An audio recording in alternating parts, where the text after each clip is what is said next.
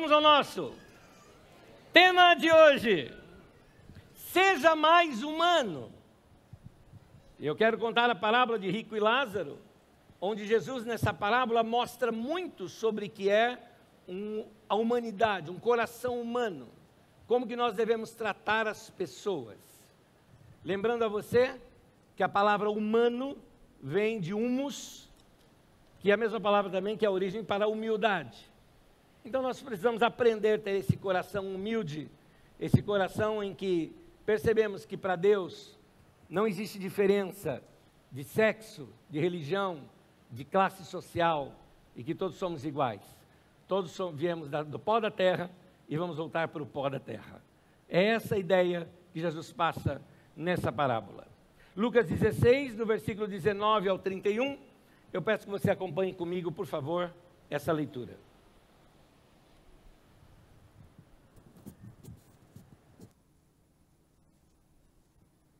O texto diz assim: Havia um homem rico que se vestia de púrpura e linho fino e vivia no luxo todos os dias.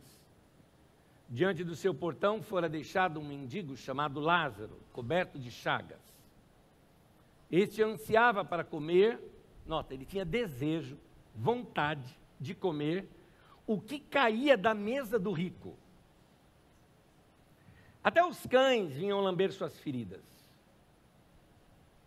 Chegou o dia em que o mendigo morreu e os anjos o levaram para junto de Abraão.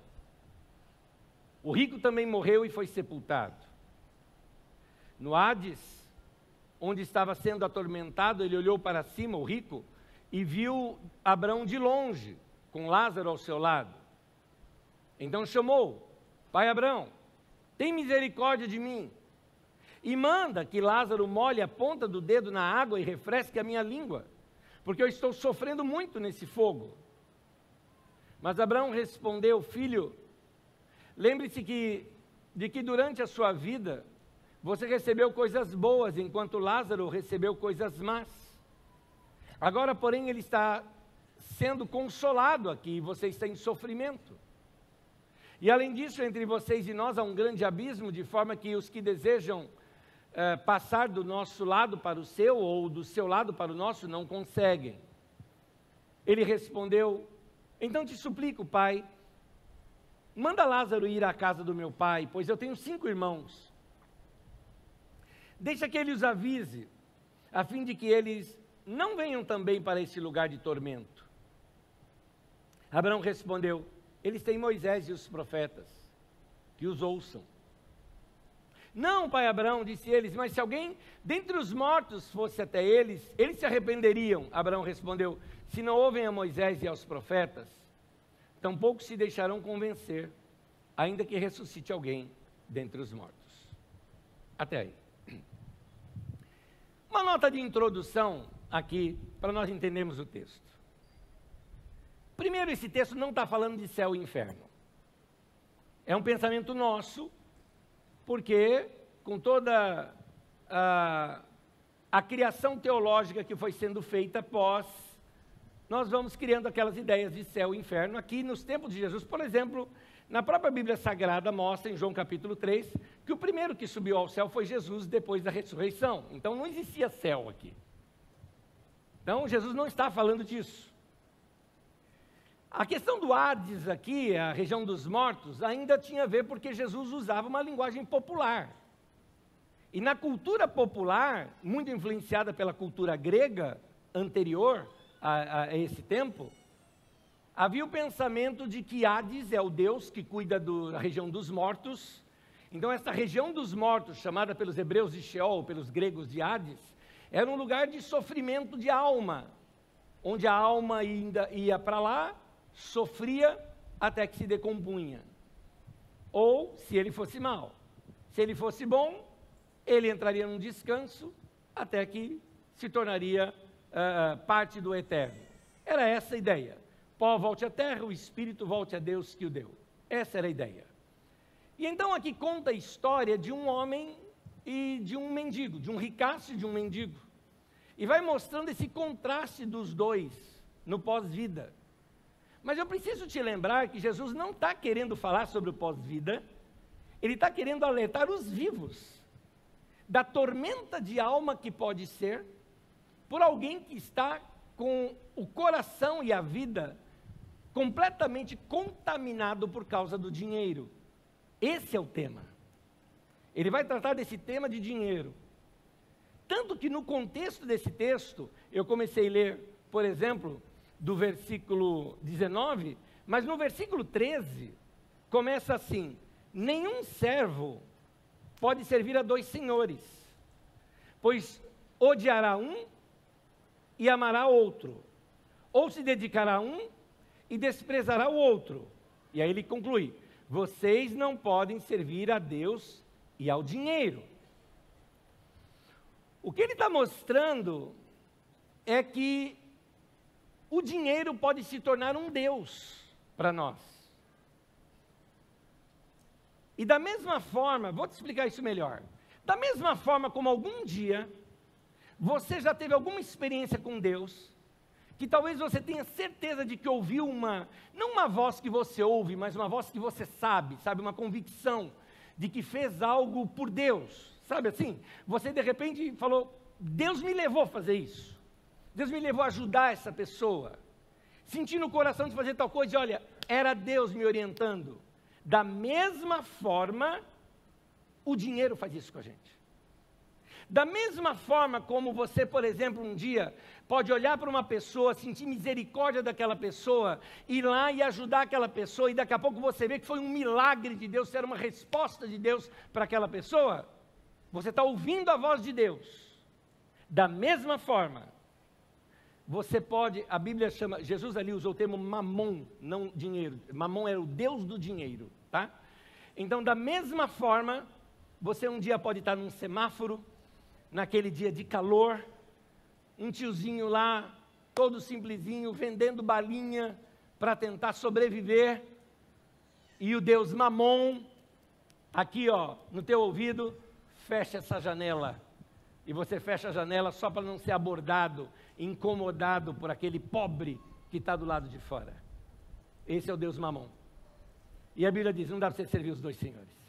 Ou você serve a Deus, ou você serve o dinheiro. Se você serve a Deus, o seu coração é transformado. Quando você serve a Deus, o seu coração começa a ser misericordioso, bondoso. Mas se você serve o dinheiro, seu coração fica mal. Você fica cego para as necessidades das pessoas. Você fica egoísta e só pensa em você. É isso que a parábola vai nos contar. Nós vamos entrar agora na parábola de Jesus. E ele começa narrando essa parábola da seguinte maneira, versículo 19: Havia um homem rico que se vestia de púrpura e de linho fino e vivia no luxo todos os dias. É interessante notar que o homem vivia no luxo todos os dias. Naquele tempo, como você sabe, já por outros estudos nossos aqui, que as pessoas, nós estamos num lugar muito pobre. Nós estamos na periferia da periferia da periferia do Império Romano. Povo tão pobre que você deve se lembrar das mensagens de João Batista, por exemplo, quando falava: quem tiver duas túnicas, dê uma. Ou seja, tinha gente que tinha duas peças de roupa já era muito. E então, ah, ter uma roupa, como se dizia, é, roupas festivais, que era uma roupa muito cara, principalmente de linho fino, é aquela roupa que você só usaria em ocasiões super, hiper, megas especiais era alguém já muito rico que tivesse uma peça de roupa dessa. Esse homem se vestia assim todos os dias. E eu te digo, por que, que esse homem se vestia assim todos os dias? Porque ele queria ostentar. Sabe pessoa que gosta de mostrar para os outros, olha como eu sou. Eu sou rico, eu posso, me admirem. Essa soberba deste homem que Jesus está contrastando com a miséria do Lázaro. O texto continua mostrando primeiro este homem, que se vestia todos os dias e que preparava jantares e festas todos os dias. O que significava, por exemplo, que os seus funcionários tinham que trabalhar todos os dias, inclusive o sábado que não era permitido, mas ele punha os caras para trabalhar. Então era um homem que abusava das pessoas.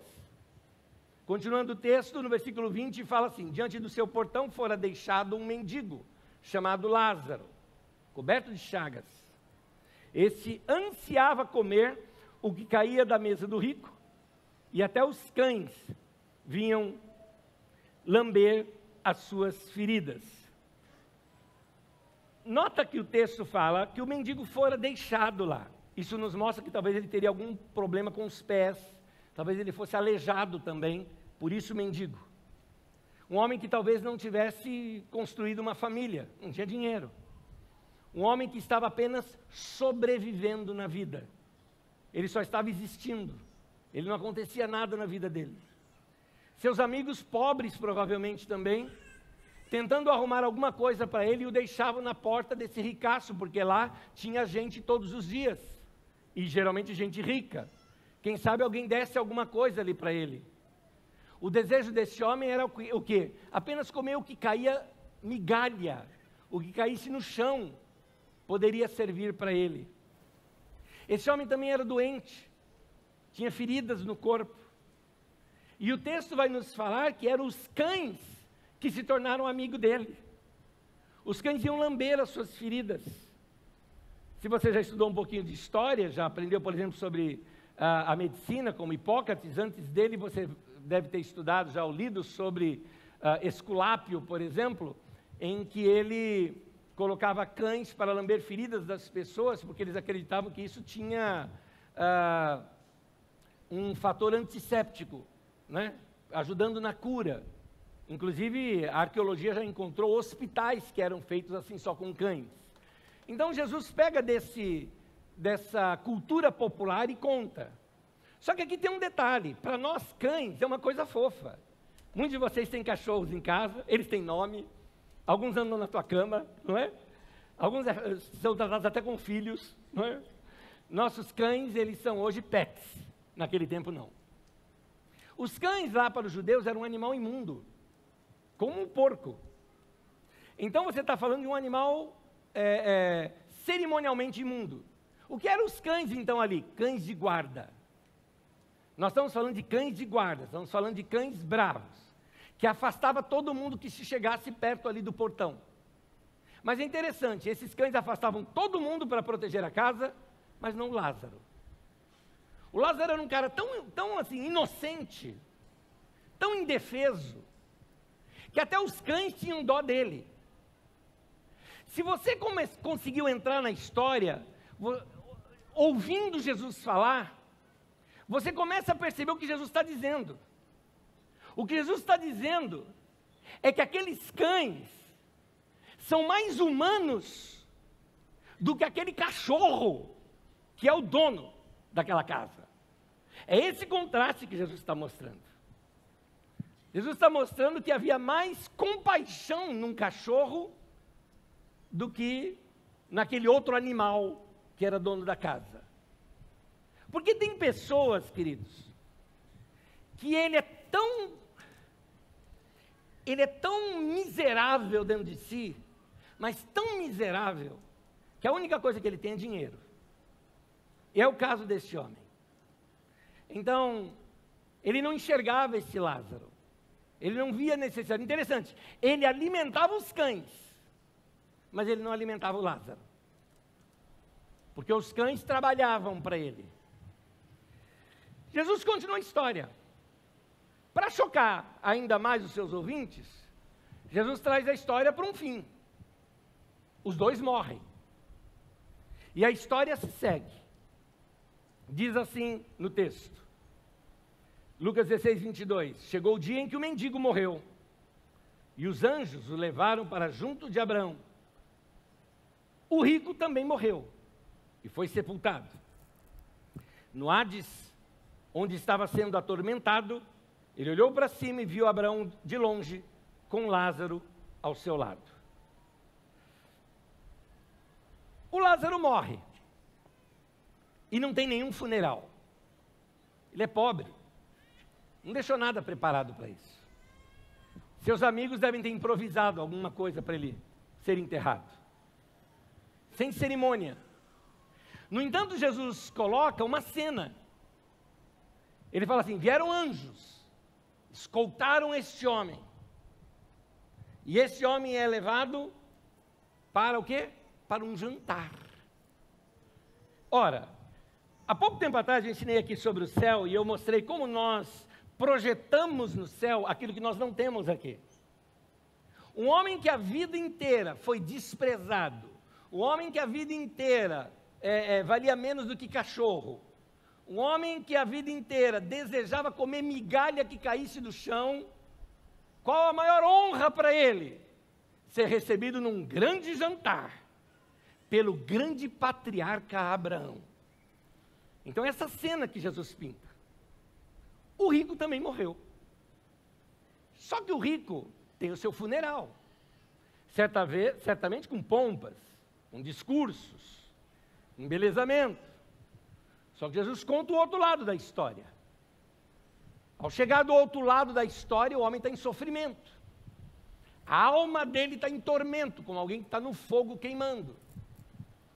E esse homem, naquela tormenta de alma, fica assim, pasmo.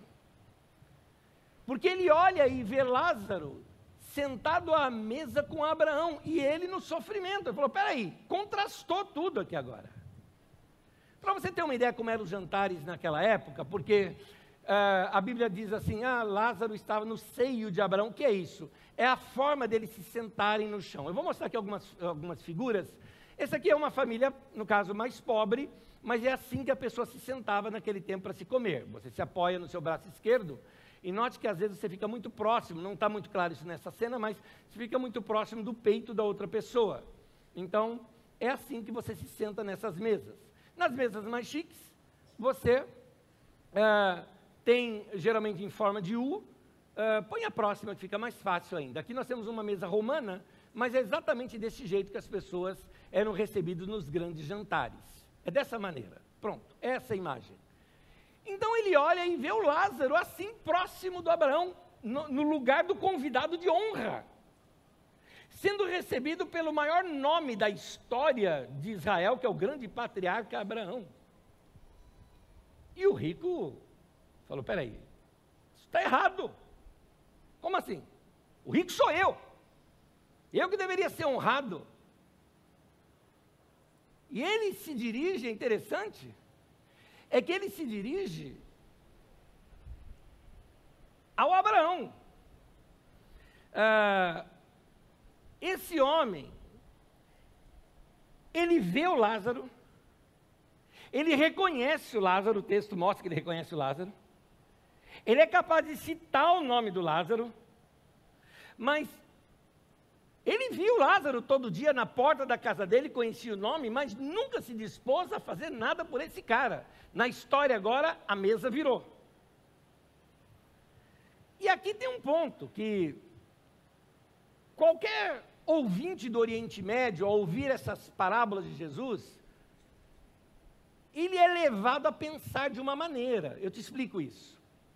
Nós temos uma maneira de pensar. Por exemplo, se você está ouvindo, assistindo um filme romântico, você espera o quê? No final, pode dar aquele problema todo, brigaram tal, no final, e viveram felizes para sempre. Você espera isso.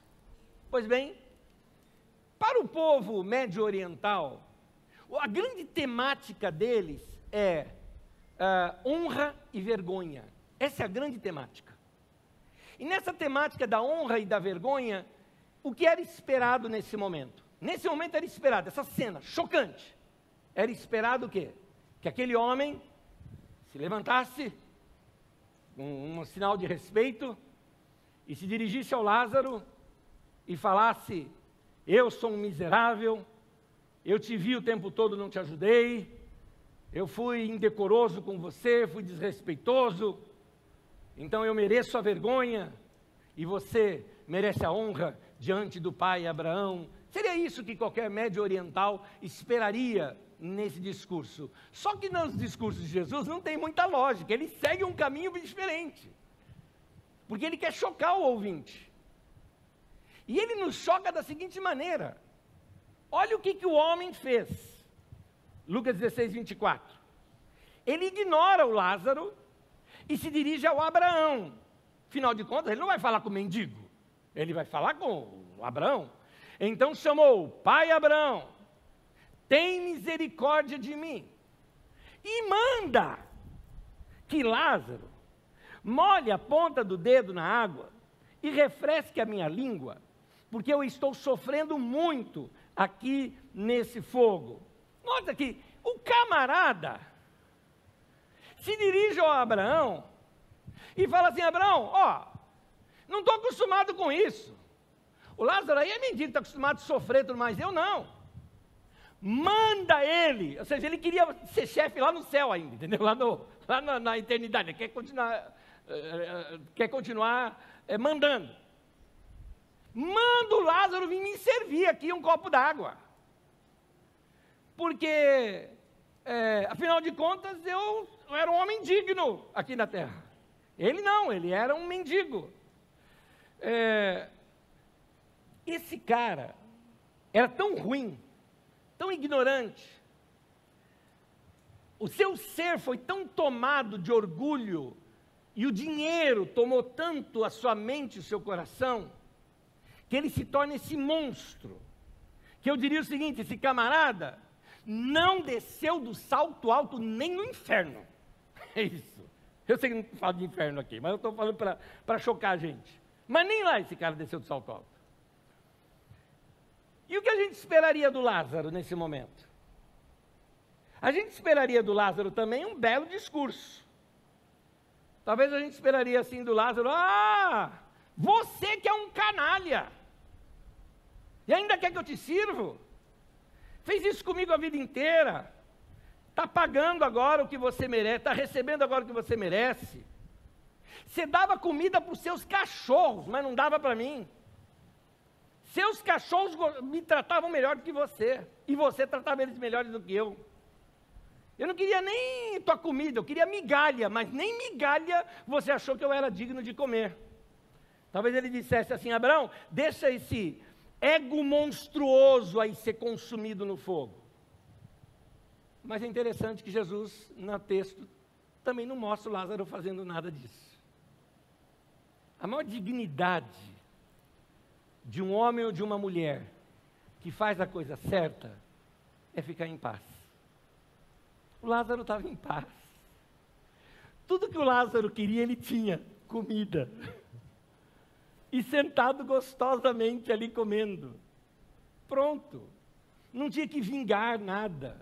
Não tinha que fazer nada. Ele mostra essa bondade toda. Mas a história toda está sendo construída. Porque Jesus quer ensinar algo. E o que me chama a atenção no ensinamento de Jesus são duas coisas. A primeira coisa é que Abraão responde para aquele monstro daquele homem com a seguinte expressão: Filho, agora pegou. Porque aí não está falando, porque a gente tem uma mania. Quando a gente ouve uma história como essa, nós vemos na história o bombom e o mal-mal. Alguns de vocês estão pensando no desenho. O bombom e o mal-mal. E a gente sempre se vê com alguma semelhança com o bombom, nunca com o mal-mal. Só que Jesus está mostrando que tanto o bombom quanto o mal-mal são filhos. É gente que também é do povo de Deus. Como eu já disse aqui nos domingos passados, quando estudamos a vida dos, é, tanto do Zaqueu e tanto quanto do Bartimeu, eu disse que a palavra de Deus ela trata muito com arquétipos, ou seja, eu e você somos o Adão, a Eva, nós somos o Davi, guerreiro, mas nós somos também o covarde, nós somos o Pedro, é, mas nós também somos o Judas. Nós somos todos esses personagens, um pouco de cada um. A gente muitas vezes se espelha em algumas dessas situações. O que o texto vai começar a nos mostrar agora, os próximos principalmente que eu quero te mostrar, é que de repente nós também temos sinais muito parecidos com esse homem. Esse filho de Abraão, esse homem que também é do povo de Deus, que teve o seu coração e a sua mente consumida por causa do dinheiro, ele não nasceu assim. Ele já foi uma criancinha como qualquer uma dessas outras. O amor ao dinheiro, disse Paulo apóstolo, é a raiz de todos os males. O mal foi tomando a vida dele e transformando a vida dele nesse monstro. Abraão responde o seguinte para ele, e é aqui que nós vamos aprender algo. Abraão responde assim, versículo 31, Abraão respondeu, se não ouvem Moisés e aos profetas, tampouco se deixarão convencer, ainda que ressuscite alguém dentre os mortos. Uma explicação rápida, esse texto de Lucas é escrito muito tempo mais tarde, obviamente após a ressurreição de Jesus. Então, essa citação é muito usada para mostrar também que, mesmo Jesus, depois de ressuscitado, muita gente não acreditou. Mas, o que o texto quer dar como ênfase, na verdade, no momento em que Jesus falou, foi o seguinte: que eles ouçam Moisés e os profetas. E eu pergunto assim: o que disseram os profetas? O que será que os profetas têm a dizer para nós hoje? Nós vamos ler alguns deles, como Miqueias e como Jeremias, que falaram algumas coisas que servem para mim e para você hoje. Mas eu te digo mais: aqueles judeus só tinham os profetas, nós temos mais. Nós temos os ensinos de Jesus e os ensinos dos apóstolos também, que tratam muito sobre essa questão de como nós lidamos com essas diferenças sociais nos nossos dia a dia. E eu começo aqui lendo o profeta Miqueias. Olha essa profecia. Miqueias 6, versículo 8 Olha o que ele queria que o povo de Deus refletisse. O que é que o Senhor pede de ti? Mantenha o texto. Muita gente se pergunta isso: o que, que Deus quer da minha vida? O profeta está dizendo: o que, que o Senhor pede de você? Senão que, três coisas: pratiques a justiça, ames a benevolência e andes humildemente com teu Deus? Vamos examinar essas três coisas. Praticar a justiça. Pode tirar o texto, obrigado. Praticar a justiça, entenda-se da seguinte, do seguinte modo: nós entendemos errado a palavra justiça porque nós relacionamos justiça com vingança. Ah, fizeram mal contra mim, Deus é justiça, Deus vai julgar. Eh, meu irmão, isso é vingança, não é não, não é isso aí não. Entenda o texto. Para você entender melhor o texto, coloque a palavra justiça social. Aí você entendeu agora. O que Deus quer de mim e de você é que nós pratiquemos justiça social. O que é justiça? É ficar do lado do mais fraco. Isso é justiça. Justiça é ficar do lado daquele que está sofrendo. Justiça é ajudar aquele que não tem recurso. É o que Deus espera de nós. Mais adiante ele ainda fala que você ame a benevolência. Note, não é só ser benevolente. Nós chegamos no final do ano. E no final do ano, algumas empresas dão presentes, algumas pessoas, nós fazemos lá aquela sacolinha rapidinho tal. Maioria de nós fazemos isso por desencargo de consciência. Às vezes até uma esmola que você dá para alguém, você dá por desencargo de consciência. É errado? Não, não é. Melhor dar do que não dar mas não é o ideal, porque ali está dizendo ame a benevolência. É mais do que isso. Algumas pessoas dão por constrangimento. Não deveria, mas se é só constrangido que você dá, então que você dê constrangido, mas dê. Mas ainda não é o ponto. Olha o ponto. Ame a benevolência. Vou te explicar o que é amar a benevolência. É quando você faz o bem para alguém, e depois de fazer o bem para essa pessoa, você fala, como eu amei fazer isso. Que prazer me deu em eu ajudar essa pessoa. Fiz, fiz com gosto.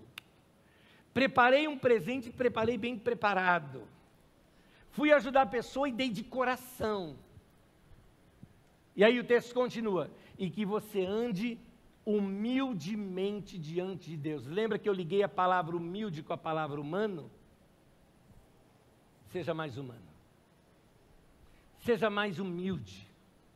Compreenda as pessoas e as necessidades das pessoas. Trate as pessoas como um ser humano igual a você. Não seja arrogante com pessoas de classes sociais diferentes. Quando nós é, somos tomados pelo Deus Mamon, não é? A gente fica cego para as pessoas, as pessoas viram postes para a gente na rua. Você se desvia delas. Seus, as pessoas que te atendem são meros, meras máquinas. Você não tem gentileza muitas vezes com pessoas. E Deus ensina: haja como humano, seja mais humano, ande humildemente com teu Deus. Miqués ainda nos, nos exorta outra coisa. Miqués capítulo 3, versículo 8 diz assim: Mas quanto a mim, o Espírito do Senhor me dá poder, amor pela justiça. Note esta ligação poder do Espírito Santo com amor pela justiça. Meu irmão e minha irmã, é isso, é para isso que Deus derramou o Espírito Santo sobre a igreja. Poder do Espírito Santo na igreja está sendo deturpado nos nossos dias. As pessoas nos nossos dias pensam que poder do Espírito Santo é unção para cá, unção para lá, é um negócio aí, e o povo tem trimelique, tem chilique, é arrebatado, vai para o terceiro céu, e está todo mundo no terceiro céu, e um monte de Lázaro do lado de fora. Poder do Espírito Santo, meu irmão, não é para você desmaiar, para você ter chilique, para você ter tremedeira, para você ficar fazendo aviãozinho. Isso não é poder do Espírito Santo, isso é emoção, meu irmão. Pode até ter isso aí, eu não sou contra que você tenha, você tenha lá suas experiências, mas que isso mude a tua vida. O que, que adianta a pessoa que fala, ah, eu tive um arrebatamento, fui para o céu, e daí? Mudou alguma coisa? Eu quero ver quando você mudar a sua atitude. Quando você mudar e começar a ter paixão pelas pessoas e amar as pessoas, sabe o que o poder do Espírito Santo faz na vida da gente? O Espírito Santo veio para nos transformar, para nos tornar iguais a Jesus. É para nos levar a amar as pessoas como Jesus amou. É para levar eu e você termos os olhos que Jesus tinha quando olhava uma pessoa necessitada. É para tratar no nosso coração, para a gente ter compaixão daqueles que sofrem e querer fazer algo por eles. É para levar a gente a olhar para um doente e querer vê-lo curado. Não porque eu quero ver um milagre na minha vida e eu ser todo especial, não. Mas porque eu tenho compaixão daquela pessoa que está sofrendo e eu queria livrá-la do sofrimento. E se eu não puder levar cura, eu vou levar minha presença, eu vou levar meu abraço, eu vou estar tá perto daquela pessoa.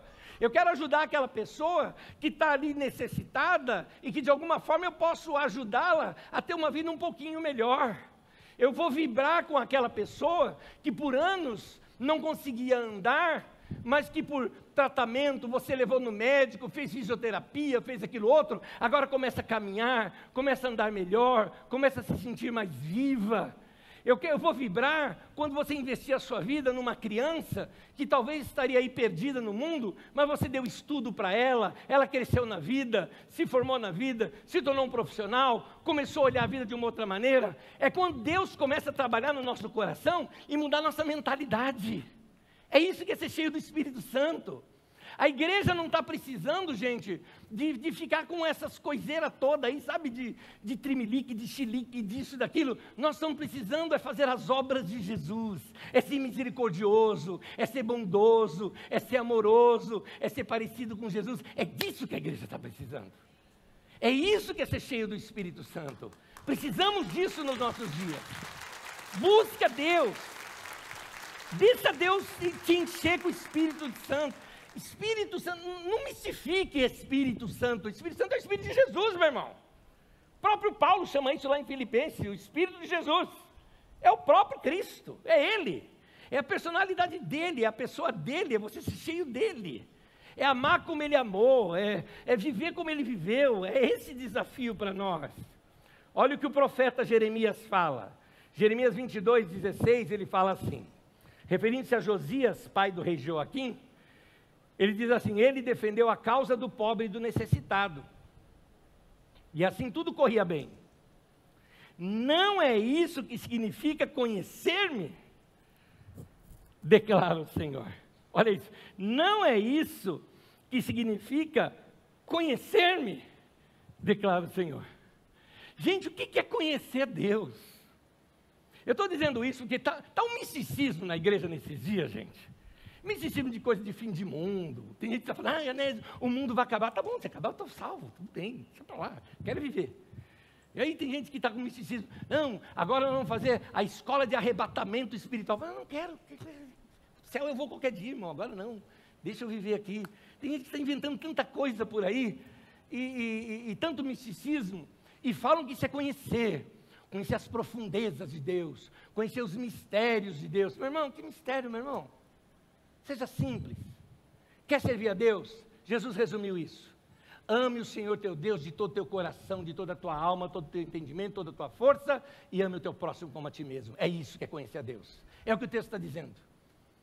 Lutou pela causa do necessitado. É isso que significa me conhecer.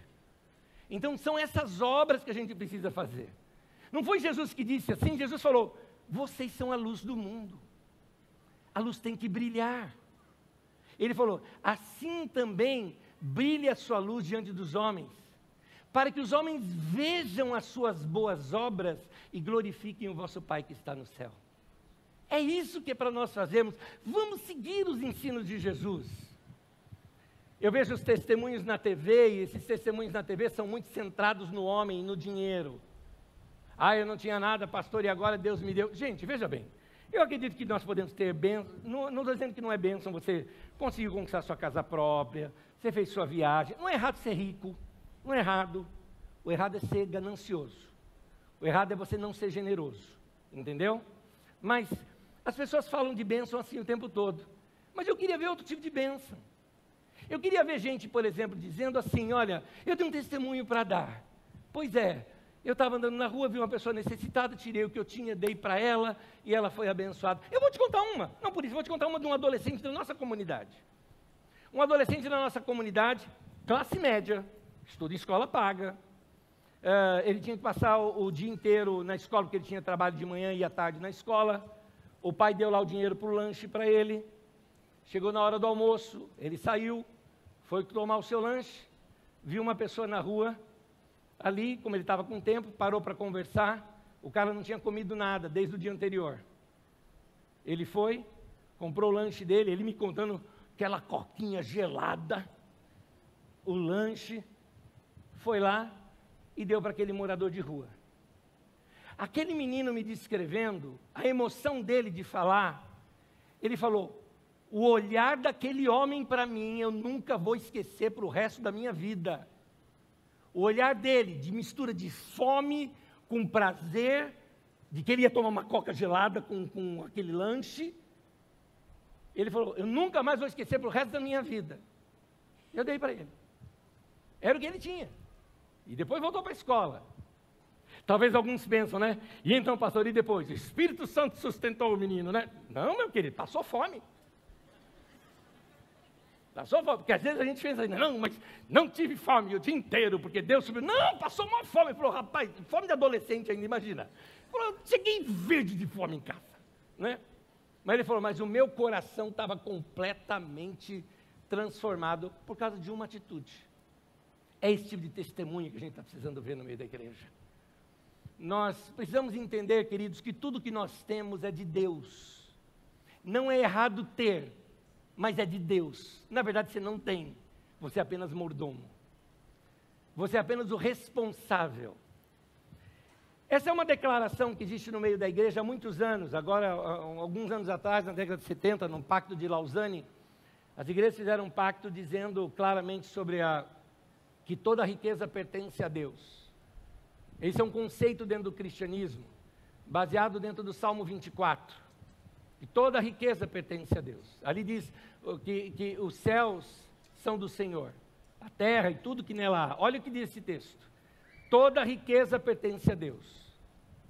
E se você tem algo, você é apenas um mordomo daquilo que pertence a Deus.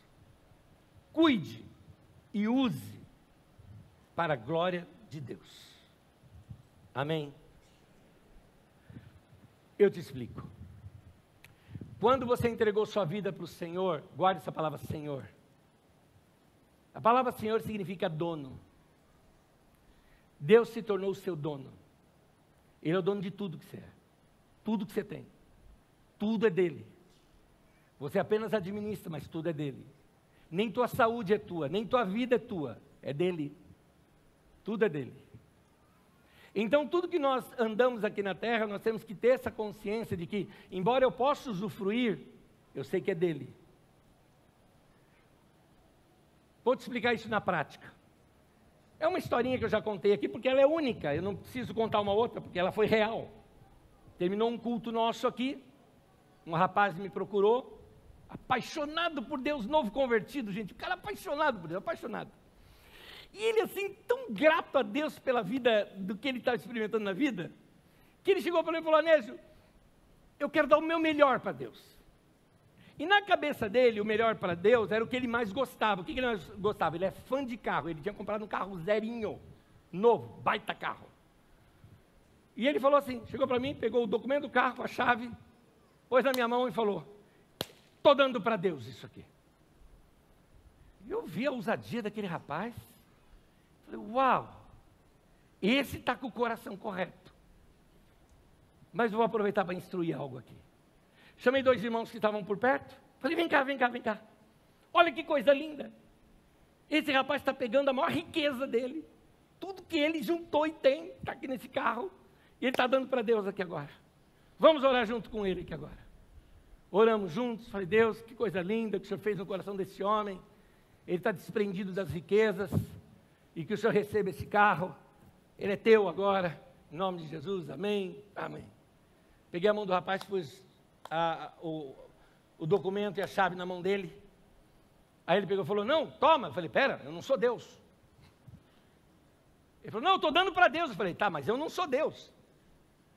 E tem um detalhezinho: Deus não dirige carro. Eu nunca vi dirigindo carro. Então, vou fazer o seguinte: eu e os irmãos que elegemos, você vai ser o motorista desse carro. Pronto. Esse carro é de Deus, mas agora vai ficar na sua responsabilidade esse carro. Tá bom? Ele ficou assim, falou: Pois é, só que ele é de Deus agora. Então, meu querido, isso aqui era um domingo de manhã. Tá esse calorzão aqui agora. Esse carro é gostoso, você vai sair nele, aquele ar-condicionado gostoso. Você vai passar aqui em cima e vai ver uns irmãozinhos descendo a pé lá para a estação lá. O carro é de Deus, Deus vai chegar assim para você e falar, dá carona. o carro não é teu mais não, meu querido. Agora é de Deus, você vai ter que obedecer. Então, faça isso agora com tudo que você tem na sua vida. E tem mais.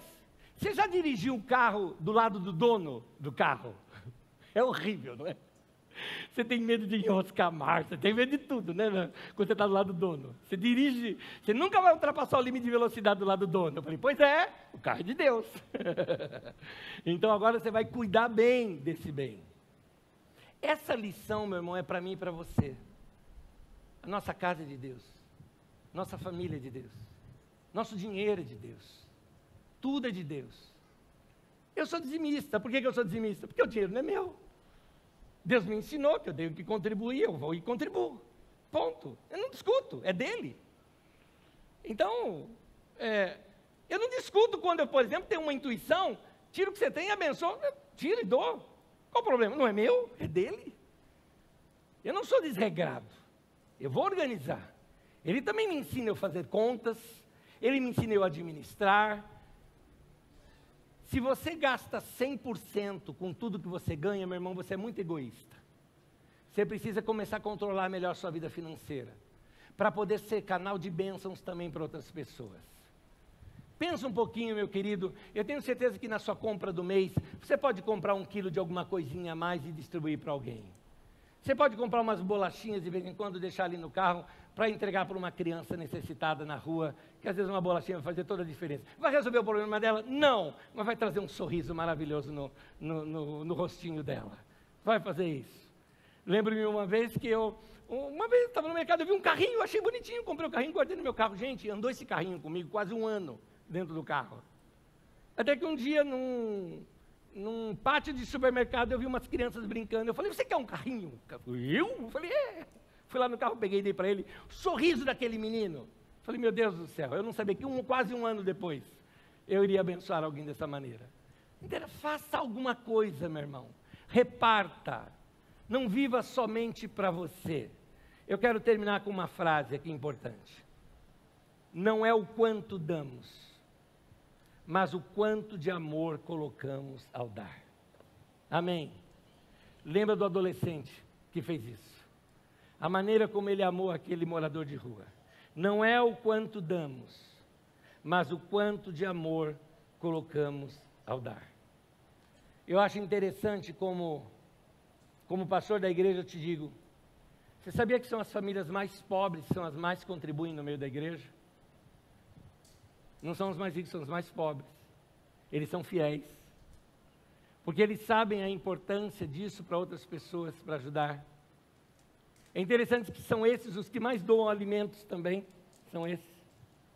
Então, queridos, eu acredito que chegou um tempo da gente se preparar para ajudar.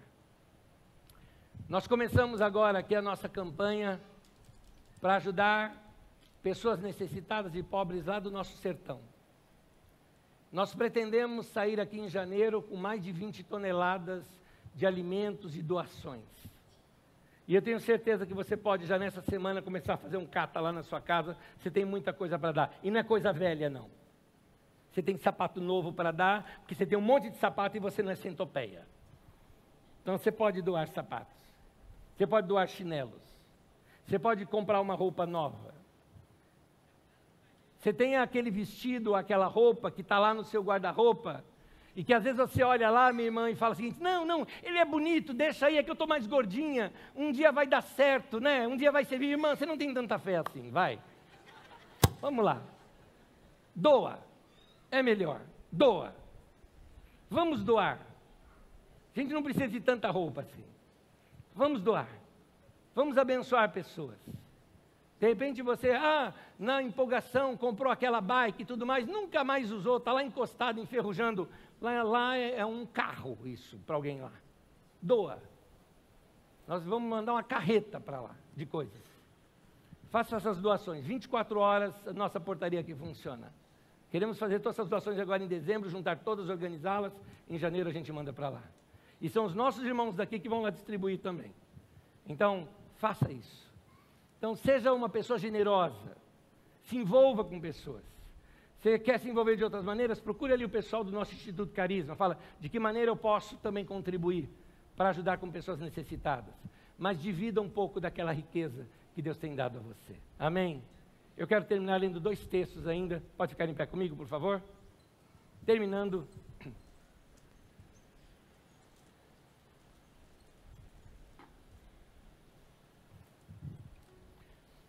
O que você faz hoje com o seu dinheiro vai determinar muito de como vai ser a sua alma. É isso que o texto está nos mostrando. Mas não é depois da morte, não, meu irmão, é agora em vida mesmo. É nesse tempo que você vai sentir. Nós falamos muito aqui sobre vida saudável, mente saudável, alma saudável.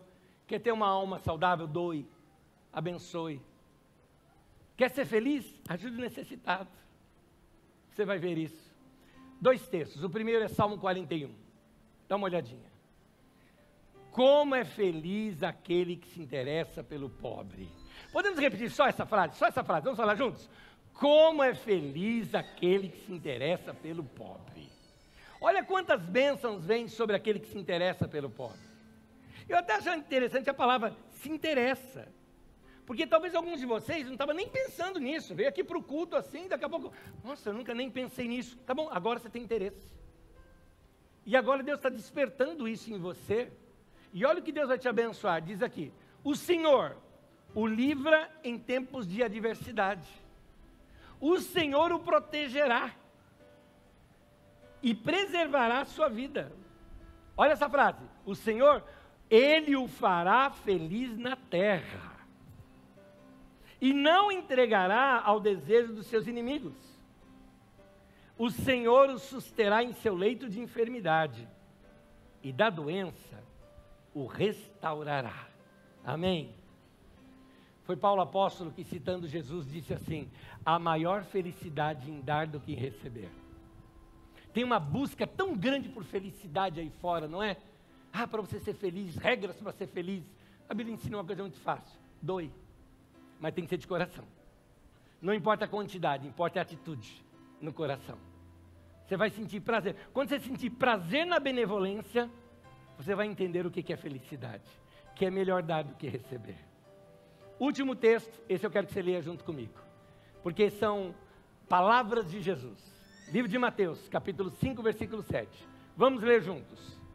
Bem-aventurados os misericordiosos, porque alcançarão misericórdia. Amém? Querido Deus, abençoa o teu povo, Senhor. Que seja um povo misericordioso e um povo bondoso rapazes, moças, homens, mulheres, senhores e senhoras, sejam tomados de compaixão e de amor pelas pessoas, para que a nossa vida não se construa somente em torno de nós mesmos. Meu Pai, abra os nossos olhos para enxergarmos as pessoas necessitadas ao nosso redor e fazermos alguma coisa por elas. Que a bênção do Senhor esteja sobre o teu povo e que o teu povo encontre essa felicidade do dar, essa felicidade do repartir, do contribuir, do ajudar. Faz isso no coração do teu povo, ó Deus. Tira o nosso coração de pedra e nos dá um coração de carne. Nos encha do teu Espírito Santo para sermos bondosos e generosos como era Jesus. Esse é o nosso pedido certo de que o Senhor atende nossa oração. Em nome de Jesus. Amém e amém. Que a graça do Senhor Jesus e que o amor de Deus, o nosso Pai, e que a comunhão do Espírito Santo seja com todos nós de agora e para sempre. Amém. Que Deus abençoe. Boa semana para você. Até domingo que vem. Deus abençoe, querido. Deus abençoe.